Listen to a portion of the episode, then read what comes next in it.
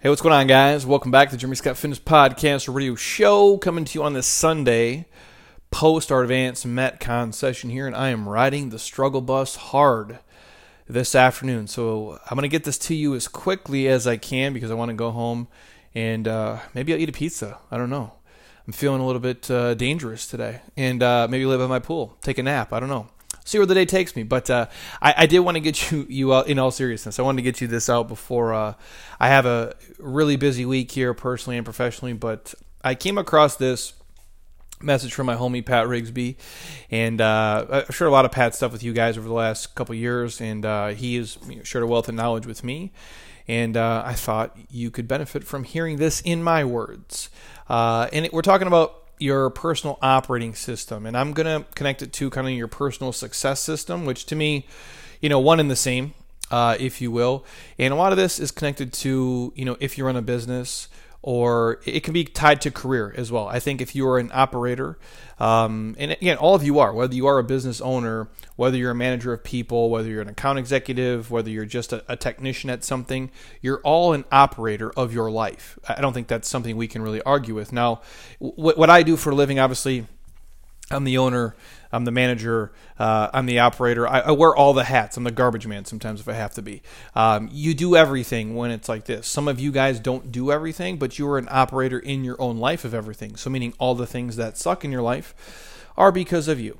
And all the things that are amazing in your life are because of you as well. Now, I'm not talking about like the one-off critical stuff, like, you know, somebody ran into your car. Well, I mean, it's not really your fault then, but you guys get the gist of what I'm saying. Like, your success and your failures are predicated on how you are living your life and how you are operating. And the things that you're great at, well, it's because you're operating in a great lane. The things that you suck at and are struggling at, you are operating in a different lane, and that's where I'm going to connect this to. So whether you run your own show, you want to run your own business, or you work inside an organization, or in your marriage, or with your kids, you can connect the dots on all of these. And I think these are kind of all, you know, universal truths if you can view them and hear them with an open mind. So I believe our personal and our professional success largely is dictated by how we operate as a person. I don't know how else to say that. Now, there is people who are so good at what they do, they can just suck at everything, but they're so good at this one skill and this one craft, they can get away with all the other shit. But even those people, you get annoyed with them at some point and you let them go. I, I use like pro sports for an example. Like, as good as Antonio Brown is on the football field, he became such a pain in the ass off the field that nobody wanted to deal with him. And I think you guys have to remember that. For you who are the savants, you're the geniuses, you're great at what you do, if you don't have these basic humanistic people skills, you're either A, going to fail, or be like one-tenth as successful as you could be. And that's just my two cents. And so I think how you operate as a human being and a person is going to dictate your professional success and your success in your private life. So we've seen this before in our space. You know, people can carry all the degrees, all the credentials, all the certifications, but if they don't operate well personally, they don't really get to capitalize on that knowledge and on the technical skills they have. You know, I get a lot of people who message me and say, hey, they want to come work here. I don't think they really know what this is when they're they're doing that. And we'll meet them sometimes. We'll do interviews, or I've had people work here. But we've had to fire people before here um, who've come in and who have, maybe they have the degree, they have the credentials, but they suck shit, for lack, for lack of a better term. Like, they lack putting the pieces together. They lack the operating skills to share that knowledge and give that knowledge to other people because they just didn't care. Um, and I think that's a big part of your personal operating system and, and how much success you have. You have to care. And so with that in mind, I'm going to share these tips kind of in my own words and, and how I consume them and view them and how I try to integrate them into my life and, and share that with our staff here and our people, and all the people I work with display all these traits. And so the first one, I think you have to stop looking backwards and start having a, a bigger forward focus. So stop living life in the rear view, live life in the now and see what the future holds for you. And I, I get it. You have to look back. And you have to learn from the past, but you can't live there. You can't change the things that went wrong. You can't go back and, you know, invent Uber if you had the idea. You can't go back and create the pool noodle, even if you thought of it first. Like, you can't dwell on not investing in, you know, retirement, you know, twenty-five years ago, if you're older now and you're trying to play catch up, you can't go back and predict the crash of oh seven, oh eight if you lost a ton of money in the stock market. Those things happened. You can learn from them, learn from past, you know, failures and mistakes and fuck ups. That's normal, but you can't live there. But, and you can also look back and you can celebrate all the good things you did, all the amazing memories. That, that's an important part of life too. But when you spend all your time dwelling on the past and missed opportunities, what tends to happen is you miss the things right in front of your face today. You miss the future opportunities that are going to come your way because you're living life in the rearview, dwelling on shit that you cannot change. So don't worry about the would'ves, could'ves, and should'ves, had beens in your life. Just let it go and enjoy the now and look forward to the future. Number two, nobody likes a know-it-all. And I mean no one. Uh, you know these people. Uh, they're the people when you're talking to them, they'll cut you off and say, yeah, yeah, yeah, yeah, I know. Or as soon as you're done speaking, oh yeah, I already know that. And you know they're full of shit when they're saying it. But some people just, for some reason, they have that. Like, they have to come off as they're so smart and they know everything and they always have a story that is better than yours. And uh, if you're that person, just don't be that person. Or sometimes I get this a lot where I'm I'm talking to someone and I'm not talking to hear myself speak. I don't need to do that. I, I wouldn't, if you guys didn't listen to this podcast and like and give us all the positive messages and feedback and people tell me it's worthwhile and they wish I would do it even more, I would never do this. I know what I'm saying. I don't need to hear myself speak. But sometimes I'll talk to someone and I'm sharing knowledge with them to answer the question they asked me and to help them. R- very rarely do I interject myself into a conversation just to prove a point or share something. I, that's not who I am. I, I, it's typically, I'm, I'm all, re, I'm reactive sales, right? If I was a sale, if, if we're all salespeople in life, I am reactive sales. I am not an outgoing person to just, you know, dump my shit on you. With that said, I'm answering a question someone is asking me and they stare at you like a, like a zombie, like they're staring right through you. Like, you know what I'm talking about? Like when you get that creepy person who's just like staring right through your soul. And the second you stop speaking, they just have, you know, word garbage spitting all over you because they just couldn't wait for their turn to talk. And if you're that person, don't be. You don't have to lead with your expertise. You don't have to show the world you know everything because you don't. And the reality is, is that people don't really care how much you know until they know how much you care. I think that's actually the famous quote. Because when someone asks, obviously you can share, but you can't, you know, bully someone into your expert opinion or make you believe what they want to believe. So if you're a person out there who tends to be a know-it-all, don't be that. If you don't know something, the best thing you can say is, I don't know. I can find out, or I'm not an expert at that. And I think the older you get, hopefully, the more you realize you don't know shit. Um, in this life, if you can master one thing, I think that is an amazing gift. And if, if you reached a level of mastery at one thing, you have lived an epic life. I'm probably good at like three things in life. I'm probably okay at like five. So that's like eight things I kind of am around, but there's nine trillion other things I don't know shit about. So I don't talk about it. I don't speak about it. Um, I'll share some experiences.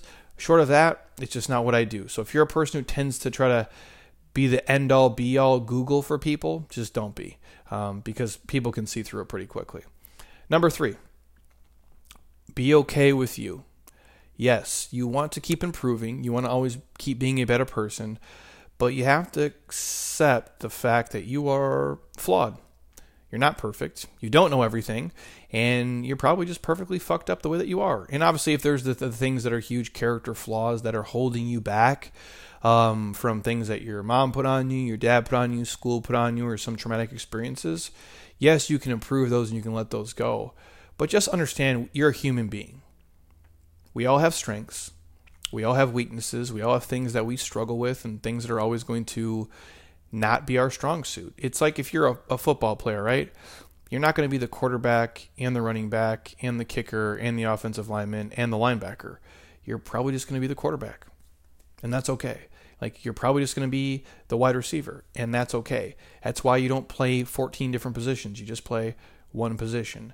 Spend more time making the most of what you're good at and what you can do, and far less time dwelling on the stuff that you suck at and that you can't do. And for me personally, I just punt the stuff that I'm bad at and, and I, that I naturally don't like and I naturally am not good at.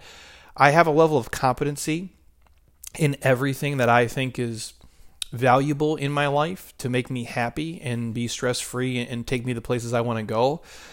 But if I'm not naturally good at something, why am I going to waste my time trying to make, you know, a square peg fit into a round hole? It's just, it's not going to happen. That's why you surround yourself with other people who can complement your skills.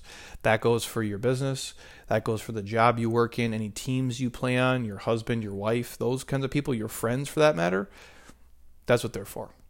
Number four, understanding that not everything is important. And this, for a lot of people, is key. I think the more successful you get, you're going to realize you say no to way more shit than you say yes to. I say no to almost everything, and maybe to a fault, and maybe I'm turning down some opportunities that could take me different places, but if I have to force myself to make it seem important, I don't think I should do it. And again, that's just how I move. So there are some things that are important, and man, there's a whole lot of shit that doesn't matter, and this goes for life in general. It doesn't take long to figure out what the important things are to you, what your values and what your beliefs are. And you have to be conscious of that, and you have to be aware, because the unimportant stuff really outnumbers the important shit in life about ten to one. In all reality, I think it's about one hundred to one. And I think, you know, ninety-nine percent of the shit people are worrying about every single day doesn't fucking matter at all. Um, I'm going to share this, a blanket story here in a roundabout way. Um, the other day, something I was going to purchase and do, um, that I valued didn't work out for me. And admittedly, I was a little bit salty for about uh, ten minutes about it. Um, I was trying to make a purchase. Um, it, it didn't happen. Logistics didn't work out. And then I was having a, you know, what I call Jeremy's being a little shithead moment to myself. I'm not complaining to the world. And then uh, I'm walking down the street and I see, it's part of our neighborhood. There's a, there's a home of uh, young men who live there who uh, they're, they're living on their own, but they have developmental disabilities, and they typically have caregivers there with them. They're part of the community. They have jobs. They're doing normal stuff, but they just can't really live on their own yet. They don't have that skill set, and, and they might never. And sometimes they're outside, and, and they'll, you know, they're talking about the weather, and, and I'm walking my dog, and he gives me a shot across the street, and uh, him and I have a dialogue for about forty-five seconds until I take my dog to the dog park. And just to put things into perspective, I was concerned about something that is so trivial and so fucking worthless and means nothing to my life, and I was letting it steal minutes of joy from me. Um, because I was having a little asshole moment. And then I see this guy, you know, who's living in a group home with other grown men because he doesn't have the mental capabilities to live on his own. And so we get lost sometimes in things in business and in life that do not fucking matter whatsoever. And yet you understand your life could be so different in the blink of an eye. And a lot of the things that we've been given as individuals, we did nothing to deserve. Now, the the, the basic stuff, yes, but what did I do to deserve this body and this brain and this voice and this face and this life and all the things that I have been given that other people weren't given? And that's what I mean. Like, we worry about so much shit that literally is trivial and is fucking just worthless when our life could be ten thousand times worse. And you can't get lost in that shit. And I think a lot of people do. And again, you can't avoid the trivial stuff. I understand that we're all human. It happens to us. But think about what you invest your time, money, energy, and effort in. And that's what really counts. And, and that's what's really going to matter in life. When you think about, you know, the important stuff, like how you spend your time, how you spend your effort, how you spend your energy, how you spend your money, and, and just understanding that a lot of the things that are stressing you out in life are things that A, you probably could not even stress about, and two, in a month, three months, and three years, do they even fucking matter? The answer is probably not. And you have to get to a place where, when it does happen, because it still happens to me, I cannot say it doesn't, but I snap out of it pretty quick. And sometimes it's just seeing something else in a different situation, like, wow, you're worried about something that's is a luxury problem, for lack of a better term. And we've did a whole podcast on that. Like, these are luxury problems and luxury issues that we have.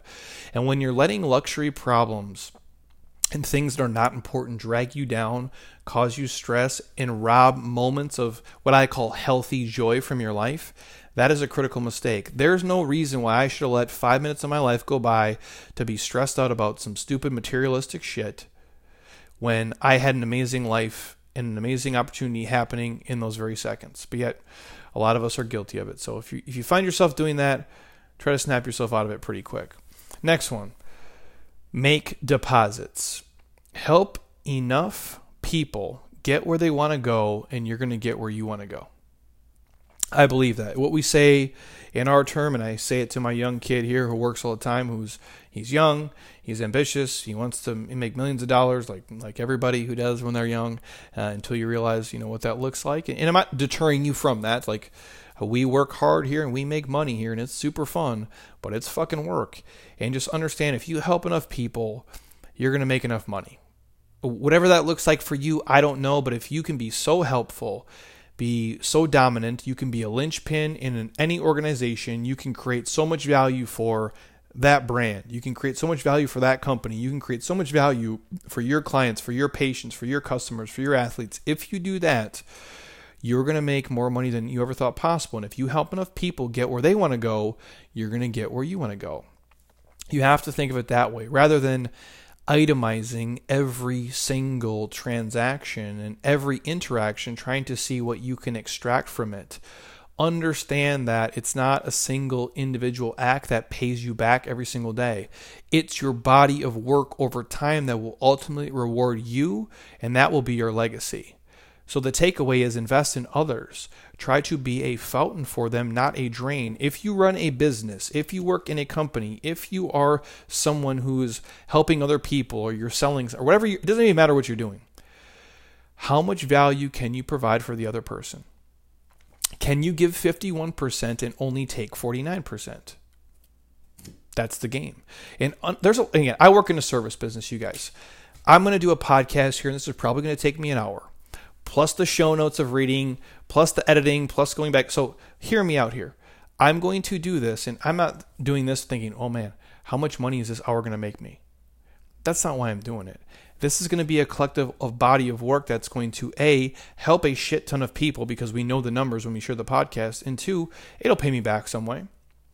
Whether it's monetary stuff, whether you guys buy something that we do, whether it's uh, affiliate stuff, if it's our stuff, if it's clothes, if it's gear, if it's the next transformation, um, if you come here and visit and hang out, if you're in Scottsdale and you come actually train with us in your facility, if nothing else, if this makes your life better, if you have a better day because you heard me say this, if you do one thing I mentioned in this podcast that made your life better for your husband, for your wife, for your business, for your family, da da da, I'm happy to do it.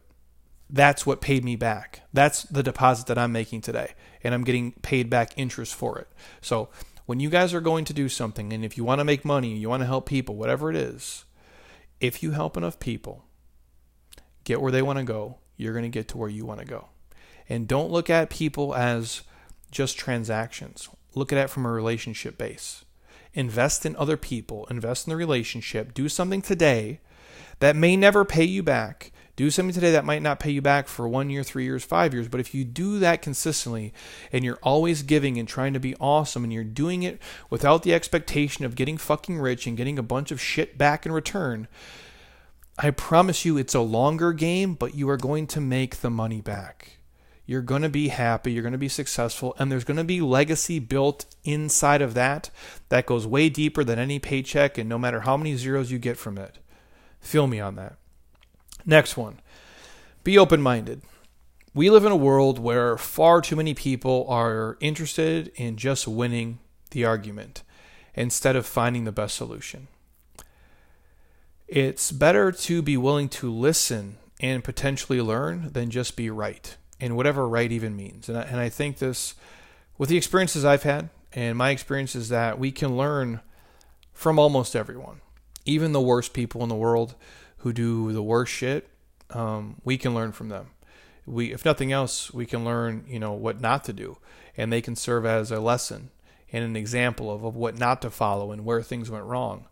Um, and I think that's a common mistake people make. Even those people we disagree with, we can learn something from them and their argument and see things from their point of view. Whether we believe in it or not, there's something to be said with that. Or, and if worst case scenario, we can have empathy for them, that they can't get to a place that we can get to.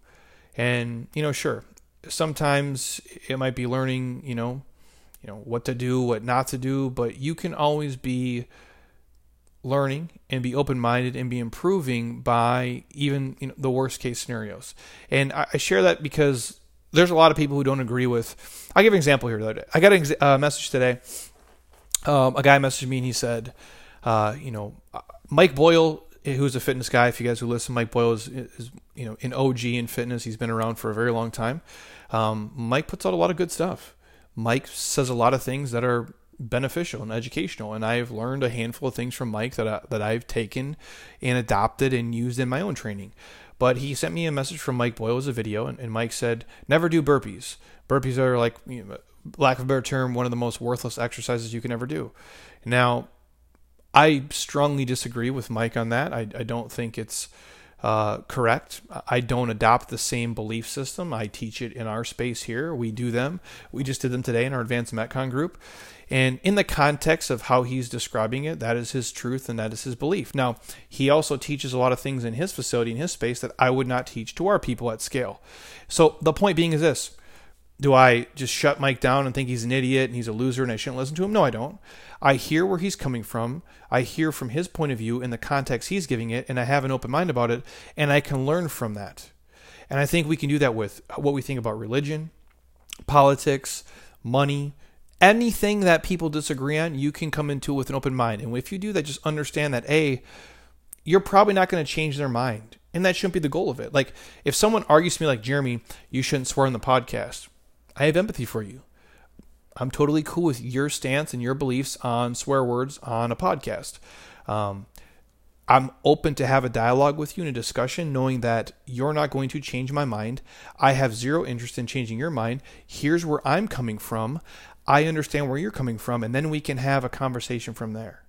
And I think that's crucial with everybody. So when you're in an argument or the heat of the battle, hear where they're coming from, their perspective, and they can be wrong and you can be right. That's okay, but still have an open mind and attack it that way. Next one, listen. And this is probably the biggest thing. And uh, the phrasing we use is, that's why God gave you two ears and one mouth, so you listen more than you talk. I think that's the phrasing anyway, or at least that's how I heard it as a kid. Uh, and, and I believe it to this day. Maybe because I'm a natural introvert, but I tend to listen way more than I speak, um, because I can learn more that way. But you know the people I'm talking about, who we mentioned them before. And that, and that doesn't have to be just a know-it-all, but those people who are speaking and they're not really listening to you. They're just waiting for their turn to talk. And people will tell you a lot, and I mean a lot, about themselves if you let them. Um, you can gain way more knowledge and way more insights and understand human behavior and how to serve people and help them and be part of a team and have a better relationship with them if you listen to them speak and really understand where they're coming from and hear their words. I think that ties into being open-minded as well. So any advice I could give you is just, when you're in a room, don't always be the loudest person in the room. Don't always be the guy who's talking the most in the room. Listen, observe, and see the behavior and the patterns that are happening around you. Um, you'll become a lot smarter person because of it. Next one, set your own values um, and your own beliefs. Um, and they don't have to be just taken from your mom and your dad and from school and the people around you. I think that's a, a character flaw of a lot of people. Um, I could go down fifty rabbit holes here. I'm not going to go, you know, super crazy with it, but value should be determined by the way that you operate and the way that you live your life, not by the way that your mom lives her life, not by the way your dad lives his life, not your brother, not your sister, not your friends, and a lot of times not even your husband or wife. It has to be about what you value and what you believe. And hopefully the person you're married to, you share those common beliefs and goals, but it doesn't have to be down to the T. You can have some common ground there, but we all have beliefs. We all have values, um, even if we haven't written them out yet, which I believe you should. So you should take some time to clarify the things that matter most to you in your life. Because if you don't, you find yourself living a life based on what other people value and what other people believe. And I meet a lot of people who follow a religion because their mom and dad did. And I'm not saying that's wrong, but if you don't have the same belief system, why are you going to follow the same stuff just because they told you that's what you were? They told you that's what you should do. And again, I know I'm getting into a gray area here, but I just believe in really finding out who you are and what matters to you. And for me personally, I value a lot of the same things that my parents do, but I also value a lot of things that they don't value. I also have a belief system that's different from them of how to live my life, how to speak, how to talk, how to interact. There's a lot of things that we're not going to see one hundred percent eye to eye on, and that's okay. I think it's almost more important to find out who you are as a person than just to take things as they come. I don't believe a lot of things that are taught in the school system are correct. I choose to go a different route. I give advice based on what I value and what I believe and what I've seen is most beneficial for other people. So if I look at what do I write down, what do I, what does Jeremy Scott value? I value time and health are probably one, you know, one A, one B. I can, I think they're interchangeable. Those are the one, those are the two that, that can't be moved. I value health and time because if you don't have time, you're dead, and really none of this matters. And if you don't have your health and you feel like a piece of shit, your time is almost worthless. Um, it's not because you can't turn it around, but without those two things, everything else really suffers. So how I live my life is predicated on how healthy I am and how much time I have. And I try to maximize those two things. If I go down the list, I'm going to go relationships. They matter to me. I don't have to have eight thousand relationships, but the one I do have in my life, they have to matter. And they're important, and I value those things because those are the people that mean the most to me, and they bring me the most joy in my life and the most value, and those are the people I want to see be most successful. That's why I'm in a service business. This is relationship-based, if you guys don't know that by now. This is not about fucking money. Like, if I wanted to do just, just stuff for money, I would do this way differently. I wouldn't come on here on a Sunday and kill myself with a bunch of people for free, um, but that's what we do. I wouldn't give away ten thousand dollars a year worth of free t-shirts. If this was just about money, it's about creating a relationship, making people feel good and giving them something that they can be proud of and they can be happy with and giving them some hope and trying to create value in their life. So that's why relationships to me are that high on the list. Next on my value list, freedom. I value being free in a lot of ways most people aren't. I can come to work when I want. I can leave when I want. I can work hard when I want. I can be lazy when I want. I can say what I want, when I want, however I want, to whoever I want. And granted, like, I have to live with the repercussions of that, but that's the world that I live in. Nobody can tell me what I can and can't say. Nobody can tell me where I can and can't go. Nobody can tell me what to wear to work. Nobody can, none of those things, people don't have control over me. And when you get to a place where you have a certain amount of freedom, you feel something that a lot of other people don't. I always hated having to go to school at a certain time. And I never understood, I don't want to get off topic, but I never understood corporate America. It's like you work from nine to five. Well, what if I'm not motivated at ten a.m.? What if I want to do something else at ten a.m.? But if, what if I want to work from five thirty p.m. till nine p.m. because that's when I'm most productive. That's when I'm most motivated. That's when I'm the most jacked.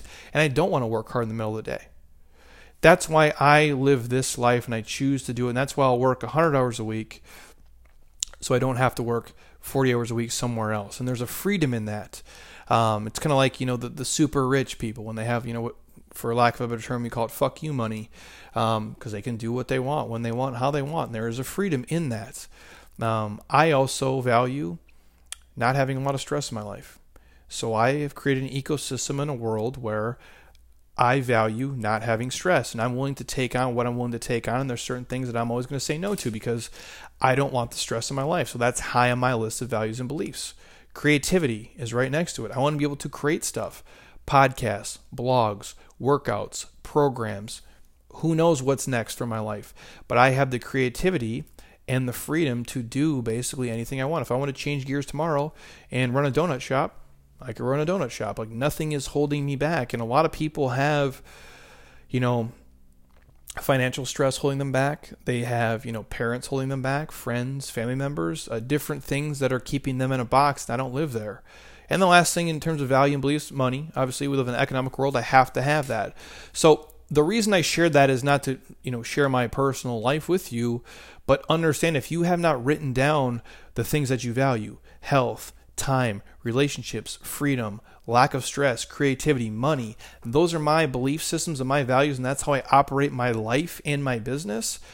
If you've never written those things down, you're kind of just wandering through life aimlessly, and I don't think that's a recipe for success. Most people don't wander into an amazing life, so you have to be diligent about it. My two cents. Next one, treat others how you want to be treated. It's the golden rule. And uh, it was true in, in third grade, and it's true today. And uh, that's better than, than most people are doing in life. And I think if you treat people you know, the way that they want to be treated, you're okay. But more importantly, like, treat them as best as you possibly can, I guess would be the next level up. Um, that's the way that you should think about it. Treat people the best you possibly could. If you run a restaurant, you know, have the best service you can possibly have.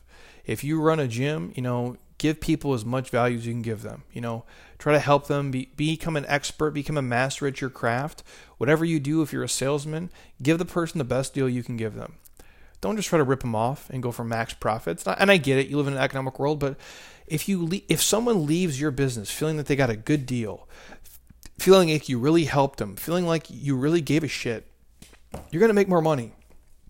Maybe not in that first transaction, but over the course of the business, you for surely are going to win. I promise you guys, treat other people the best you possibly can in a way that you'd want to be treated if you went into, you know, a car dealership, if you went in to get a haircut, if you went into a financial advisor, if you went into a doctor's office, if you went into fill in the blank. Customer service is key, and making people feel a certain way is going to have a much bigger impact on your life and your business than just the single transaction bottom dollar you could squeeze out of them one day. Next one, embrace the suck, as I like to say, or I guess solve the suck is probably a better term, or the parts that you can solve on it anyway. And I think that's kind of the takeaway. There's always going to be certain things in your business that suck. Excuse me, there's my bite cough, that you don't like and you don't enjoy, but try to solve the things that are solvable. Um, because there's always going to be challenges, even for the most successful of us. But it's those challenges that tend to bring out the best in us and help us rise, you know, to the occasion. Like I've shared before, it's in those kind of sink or swim moments. Those of us who have some resolve tend to swim before we just literally sink and let everything go to shit. Uh, and again, challenges, some of them are brutal uh, and not fun, and they're painful, and that's what changes us. And some of us, are the challenges are a little bit, you know, enjoyable, even when they're hard. It's kind of like we take pride in solving the hard problems.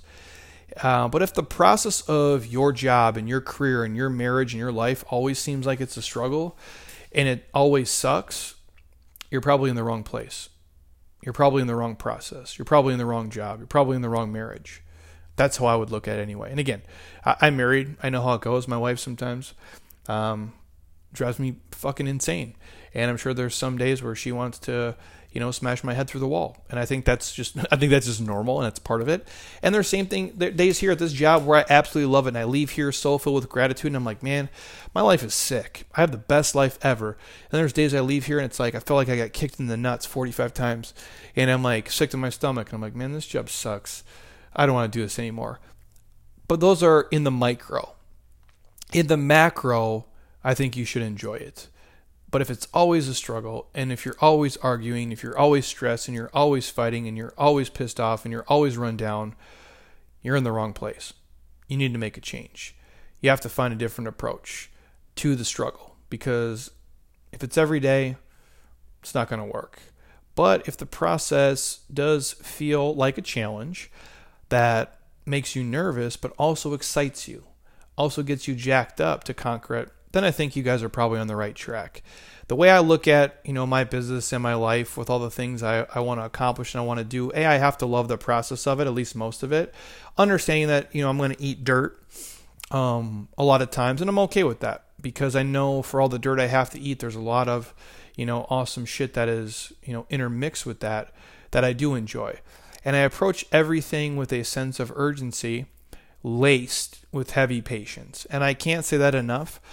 I approach every job here, every task, whether it's, you know, our podcast, our blog, our group training, um, whether it's, you know, us doing product development, whether it's my, you know, my marriage, if it's us paying off our house, if it's us saving for retirement, all of those things I attack with like this ridiculous sense of urgency, almost like I'm anxious to, to get the next thing done. But knowing that the results of that hard work and effort and the challenge that it brought me is laced with the insane level of patience, knowing that I'm probably not going to see it pay off today, tomorrow, or next month. But eventually, I'll stand the test of time and it's going to pay off for me. Next on the list, develop skills in your life that matter. You have to become better at things that will always help you. as a person. That's why I always say the best investment you can make is in yourself, by listening to podcasts, by reading books, by going to personal development conferences, by learning things, by surrounding yourself with badass people who are smarter than you, more talented than you, and better at you, at especially certain things, like where they can share different modalities, or maybe the same thing that you do, but they just do it a little bit different, and you can beg, borrow, and steal the things that they do best. To me, I believe it's things like verbal and written communication. Uh, those things can help you become better leaders, uh, better, you know, just a better human overall in terms of that. And by becoming a better learner and developing, you know, perseverance and having patience and having gratitude, you're going to be a better human. We often spend a lot of time learning, you know, random tactics and skills that are useful, but they're limited. A lot of, for you guys who work a job, it's a technical skill, and that's fine, but my wife, you know, works for uh, corporate Marriott, so she's learning a lot of technical skills there. That the technical skills are limited to probably just that job. Now, the critical thinking and the problem solving and the relationship-based stuff, she can use that with me, with her parents, with her sisters, with her friends, with our athletes here. She can use it on the podcast. Those things are important, and so those are the things that I would go, you know, all in on, because if you're developing, you know, a better foundation, that's going to help you in everything. It can help you with anything. And I truly do believe that. And so that's why, you know, I invest into, you know, learning and reading. And I listen to about one hundred audiobooks a year. And I try to really just listen to people around me. And so that's the things that are going to pay off, you know, not just in my personal life, but my professional life too. And the way I invest in stuff here is like this. Number one, what is going to bring the most value to our athletes, our clients, both here and on the internet across the world? What am I going to learn that is going to help them? What can I invest in, and what can I extract from, from a conference, from an audiobook, from a podcast, from a live event, from just random people I meet, friends of mine? What are they doing that I can take to help the people I serve? A, to, to make their life awesome, and selfishly will make us more money because we'll help more people and it'll have a deeper impact. And then two, what do I want to personally learn for myself that can make me better, that I suck at, that I truly want to get better at for me and me alone?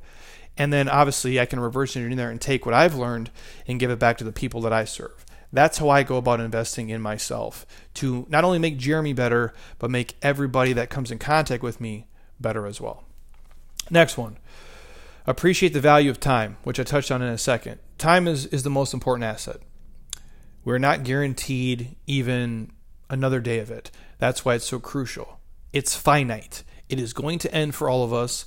None of us are going to get out of life. So whoever you choose to spend your time, effort, and energy with, and wherever you choose to invest your time, you have to choose it wisely. You really do. It's the only resource that once it's burned, it's done, and we're not going to get it back. So I do think you have to really be critical of the energy sucks, the time sucks, the vampire sucks, the people who are draining you and, and taking everything from you and giving you nothing in return. And, and the hard part is, is that can sometimes be parents and siblings and a husband or a wife. And uh, if that's the case, you have to really step back and audit how you're spending your time and find ways to be more efficient with it, because we all have the same amount um, until it's gone. You, you got the same twenty-four hours in a day.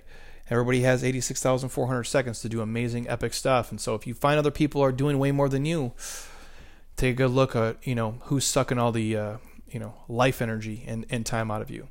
Next one. It's all relationships. Both life, both work, everything is relationship-based. It is not transactional. I do not believe that. If you're running your life that way, you're probably not a, a very a very good person in all reality, but uh, it has to be relationship-based. And so I think if you want a better life, you have to invest in the relationships of the people around you, your friends, your family, even your coworkers, for that matter, and especially the people you serve. If you want to run a better business, you have to create a more, you know, professional, relationship-based business. You really do. I think it's everything. I think giving a shit about people is always going to win. You might not win the first quarter or the second quarter or even the third quarter, but you're going to win the game. And you're going to win the season, and you're going to win legacy, and you're going to be in the Hall of Fame of whatever you do if you really go about your life giving a shit about people and trying to really help them. I believe that. That's why I do everything I do. Next on the list, you got to be better about your expectations.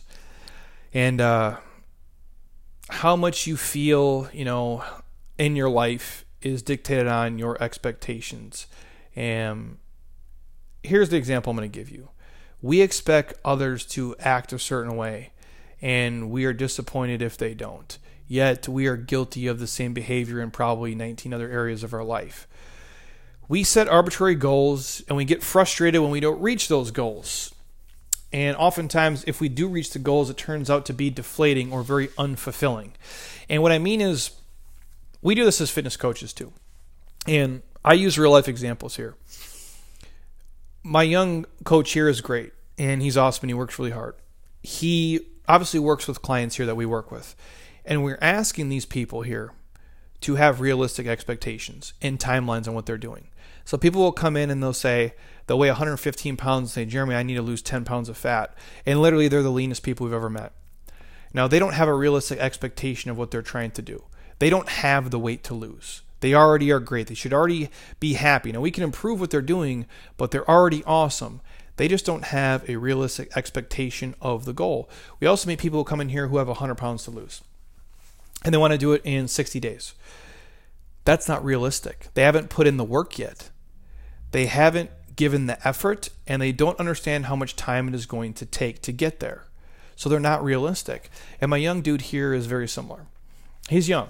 So he's, you know, one hundred seventy pounds, but he wants to be one ninety and five percent body fat.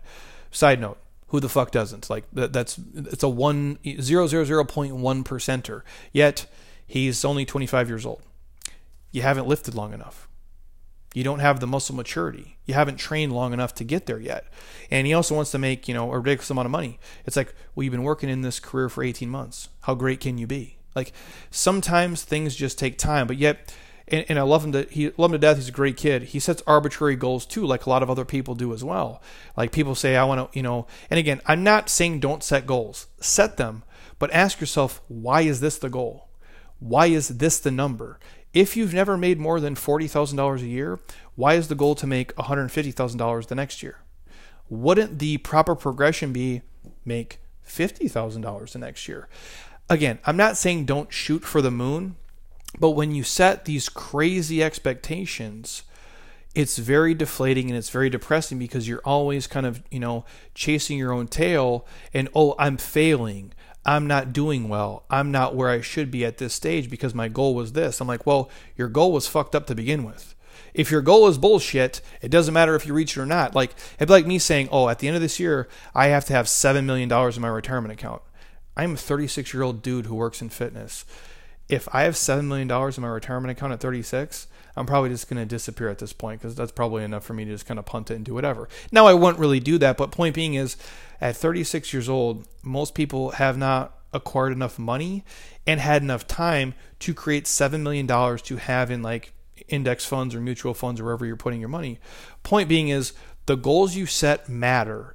And you have to have realistic expectations and timelines on those goals. So people will say, I want to make one hundred thousand bucks a year. Well, you've never made more than forty-five thousand bucks in a year. So in a twelve-month time frame, that's probably not going to, you know, you're probably not going to over double your income. You could, but probably not. Or people say, oh, I got to become a millionaire by the time I'm forty. Super cool. But why is it a millionaire? Why is it one million bucks? Is it one million or is it five million? Or if at the end of, you know, you're forty and your net worth is only eight hundred eighty-seven thousand dollars. Is that not still pretty awesome? Or people say, I have to weigh uh, two hundred pounds and be six percent body fat. Why is it two hundred pounds? If you were six percent body fat at one hundred eighty pounds, would that not be okay? Or a woman will say, I got to weigh one hundred thirty pounds. Why is it one hundred thirty?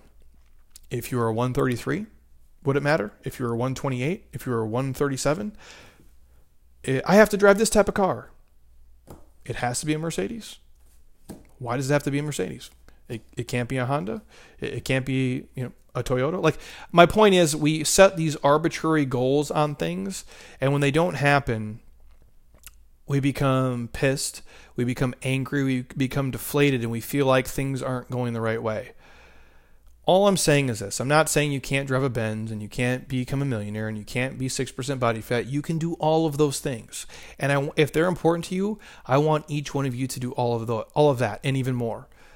But just set realistic expectations on those timelines for those goals and ask yourself why they're important to you. You have to spend more time getting clear about what the right expectation is and will you be happy when you get there?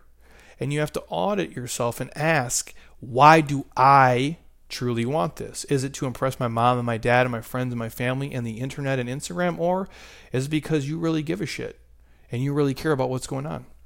Only you can answer that. Next one, control what you can control. Uh, my old boss used to say this all the time, control your controllables. You can't control every circumstance or event, and you can't control others. You don't get to decide, you know, the market and, and what people care about and what people want. All you can do is react to it the best you can and serve people and help them to the best of your ability. But what you do get to control is how you respond to certain events. And that makes all the difference. Most people spend so much time complaining and worrying and bitching about the things that are beyond their control in life when they could dramatically improve the outcome of their life by reinvesting that time into the things that they can control. I don't worry about if nineteen gyms are around me. In fact, there's one I can see from this window. There's one behind me, and there's three CrossFit boxes, you know, probably within one hundred yards. I don't give a shit. I don't need to help everybody in the world, and I'm not for everybody. I can only do what I can do. And a lot of things are going to happen to me, um, whether the, the market goes up or down, real estate, the economy, the weather. It's none of my concern. All I can do is react to it the best that I can and have the best attitude towards it. And I think if you guys started doing that and stopped wasting your time on, you know, a bunch of other shit, your life will be way better for it. Next one. You have to overestimate and underestimate appropriately. Another way of setting realistic expectations is to overestimate how long it's going to actually take you to get there. That's the key. We often create these ambitions and these lists of things we need to accomplish, but we fail to account for how long they're really going to take. And to live an epic life takes epic effort, and a lot of times way more time than you thought possible. We also have to understand how much time we actually have to dedicate to get things done. If you want to live a one percent life, you got to give one percent effort. You're going to have to work your fucking face off. You're just going to have to. Anything short of that, like, you're just bullshitting yourself. You really are. At the same time, we often as humans underestimate what we can accomplish in three years, five years, or ten years, but we overestimate what we can get done in one year. Be patient, everybody, especially if you're trying to do really awesome, powerful stuff. It's going to take time. And it's better to self set yourself up, you know, to succeed today after you listen to this by overestimating how long something's going to take from you to accomplish a goal. That's my takeaway. Again, obviously, my wife and I are paying off our house. We set a goal of, you know, from when we got diligent about it, and we'll share that story with you guys for sure in detail. But we set a goal we're going to pay our house off in twenty-four months, and that was December of last year was the first, you know, major, you know, payment that we made towards it. Now, I can see how it's trending. I want to move it up and do it before my next birthday, which again, I don't know if that's realistic or not, but I'm going to die trying. And even if I don't make it by my next birthday, I'm not a failure. If I have a paid off house, whether I'm thirty-six or thirty-seven, it's still pretty fucking epic. I'm realistic about it. So I'm not going to beat myself up over it. Again, if two or tragic, two, you know, or three tragic things happen where we don't pay our house off for thirty-six months instead of twenty-four months or eighteen months, I'm still going to be okay. I guess that's the takeaway, you guys. Next one. You got to win the day. Uh, my homie Pat talks about it a lot. You have to decide what a good day is, both personally and professionally, and you have to make that happen. You have to decide what a good day is, both personally and professionally, and you got to strive to make that happen every single day. You have to set some goals, you know, just some things that you want to accomplish daily. It can be little stuff too, business stuff like, did I spend time with the people I love? Did we do something for fun? Did I do one thing to move my business forward? Did I make do one thing to, to make myself better, if you will? You have to get clear about what winning is to you and to you alone. Not to your friends, not to your family, not to just your coworkers. What winning the day means to you. Too much time is spent dwelling on tasks and, and shit on our quote-unquote to-do list. And as you know, if you guys see my desk here, if you're watching on YouTube, I have all these little Post-its. And they never go away. And if they go away, then they multiply within two seconds. So we can't spend all our time on trivial shit. It's better to decide, you know, the big rocks that are important versus the little rocks and decide what a realistic, successful, awesome, epic day looks like to you. And the last thing I'm going to leave you guys with is you have to decide. you have to, and again, I say you, and I say you in emphasis, like in big, bold, black letters. You have to decide what success is for you. You have to decide what happiness is for you. You have to decide what kind of fucking life you want to live. And you have to do it without reservation and without holding yourself back and about worrying what the world is going to think and, and how people are going to judge you for it. You get to determine what the right blend of personal and professional success is for you. You get to decide how much money you can make. You get to decide where you travel, where you go, how you live. You get to decide when you retire. You get to decide what type of business you want to have, what type of business and career and organization you want to work in. You ultimately get to decide what role you want to play in that company, in your life. You decide how much personal income you need and who you're going to surround yourself with to get there.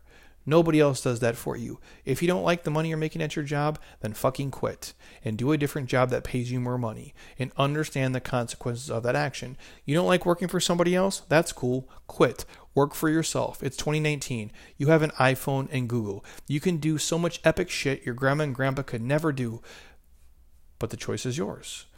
Too many people act as if they're a victim of their situation and of the time that they live in. But you don't have to be. You can play a victim if you want, and you can, and I'm sure your mom and your friends and family will probably play into it, and they'll say, you know, your E R with the "oh is me" shit as you go through your life, and that's fine if you choose to do that. But just know you don't have to. You decide what you want, and then you start taking small steps daily towards those actions. You control your life, and only you. Nobody else. And I can't say this with enough conviction, you guys, because I share the origin story of me so much, so you don't think I'm just some super fit, rich white dude who lives in Scottsdale. Because I wasn't always this person. And I once thought, like, I don't know. I, I, went, I literally thought this. I'm dead serious when I say it. I didn't think I could ever do something that made more than probably forty thousand bucks a year. I, honest to God, that was my belief system when I was in my early twenties. I'm like, I have an, I have an education background. Education is what I know. You know, sports is what I know. And, and those jobs, you know, you know, coaching sports, teaching sports, you know, like whether it's like Parks and Recs or working in the school system. I don't know many of those jobs that pay more than forty to fifty grand a year a- after a certain amount of time, depending on obviously what city you live in and where I'm from. Like that would be, you know, where I come from, forty grand is a decent amount of money to make. You can live a pretty good life making forty grand if you're not a complete dipshit, uh, spending your money on dumb stuff. And I didn't think a life beyond that was possible. I'm dead fucking serious when I say it to you. And I, and I say that with conviction. I remember living at my dad's house before I moved out here, having no direction in my life, sitting in his basement thinking, how the fuck am I ever going to buy a house like this? How am I going to ever afford enough, not just for like a down payment, like be able to pay it off? How am I ever going to be able to afford a one hundred thousand dollars house? I'm literally telling you guys my honest thoughts when I was twenty-three years old. I'm like, I don't know how I'm going to do this. Someone's going to have, some some rich uncle that I don't have is going to have to die and leave me money. I literally just felt, you know, hopeless. I was playing the victim role. I'm like, you know what? Because I, I was I was sick. I was broken. I didn't have the social skills. I didn't really know what direction to take my life. I knew I loved fitness and I wanted to, to become healthy and build my body back up and do that. But I didn't really think any of these things were possible. I was playing the victim role. You're sick, Jeremy. Um, you know, you don't come from money. This is where you live. How are you going to do anything? I literally played that situation, not realizing that I could decide what I wanted to do, how I wanted to live my life, where I wanted to go.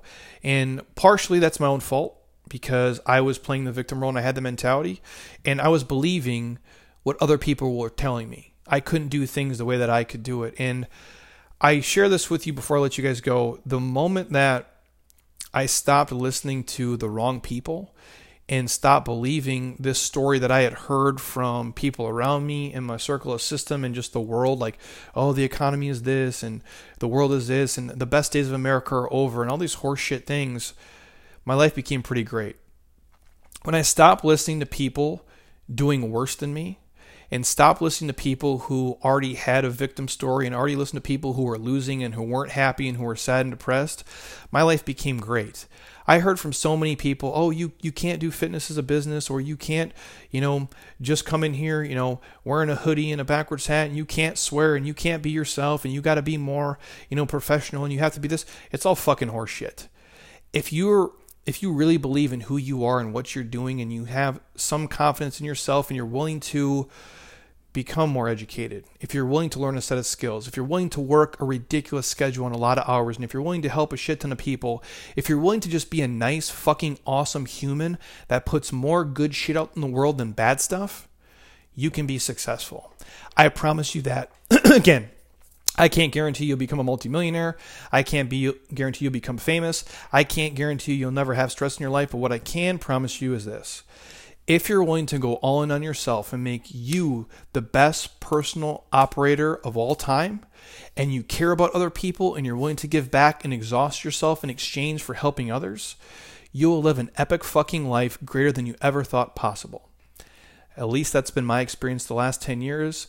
And again, most of you are far more talented and more polished and more accomplished than me. So if I can do it, you guys can do the same as well. So again, we all have our own, you know, personal operating, personal success system, and excuse me, we all have certain traits that we're great at, but it's learning to improve on those things that we're already good at, to take them from good to great to great to phenomenal to phenomenal to masterclass, and then just kind of, you know, doing a little extra work on the things that we need to be proficient at, and letting go of all the stuff that we're not naturally great at, and playing to your strengths, punting the shit you're bad at, playing to your strengths, going all in, making you the best version you can be, investing in yourself, not your fucking car, not your house, not your bag, not your shoes, not a watch, not fancy shit. Invest in yourself first. Make you the commodity, make you the talent, make you the linchpin in everything you do.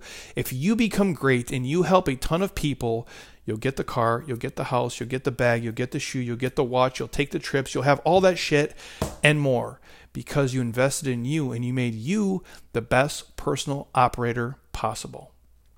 Again, those are just my thoughts mixed in with the outline Pat had sent me, and hopefully it's a reminder to help you guys dial in on the things that are going to make your life as amazing as possible. And again, it's all simple stuff. I don't know how else to say it. If you can really provide value for other people in their life and make them feel a certain way and help them solve a problem and make their life better, you're going to have a pretty epic life. And I'm not talking about just money and stuff. I'm talking about legacy.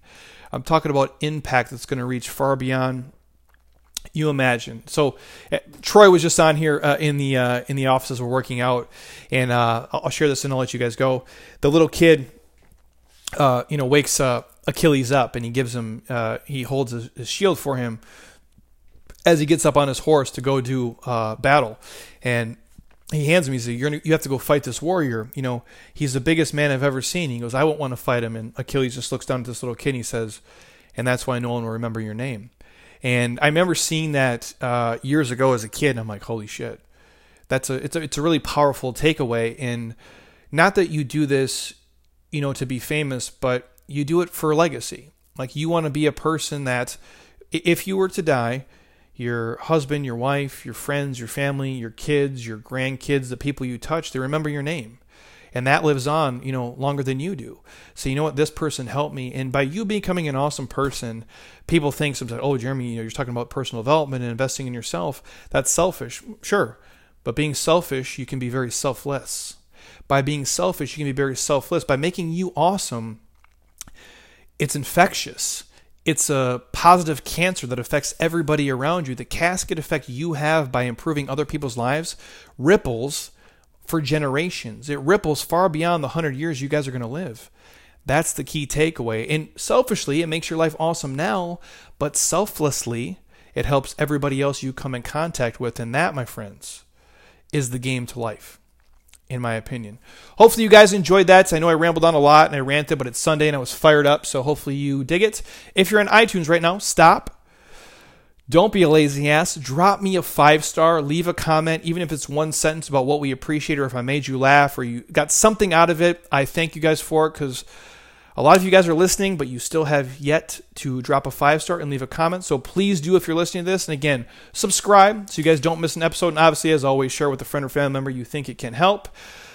And we got a lot of fire stuff coming to you this week. And I think we get my wife back on the podcast as well. But that's later in the week. So until next time, eat well, train hard, be nice to people. And please, you guys, keep doing shit you love with people you enjoy because your life is too short not to. I'll talk to you soon. Peace.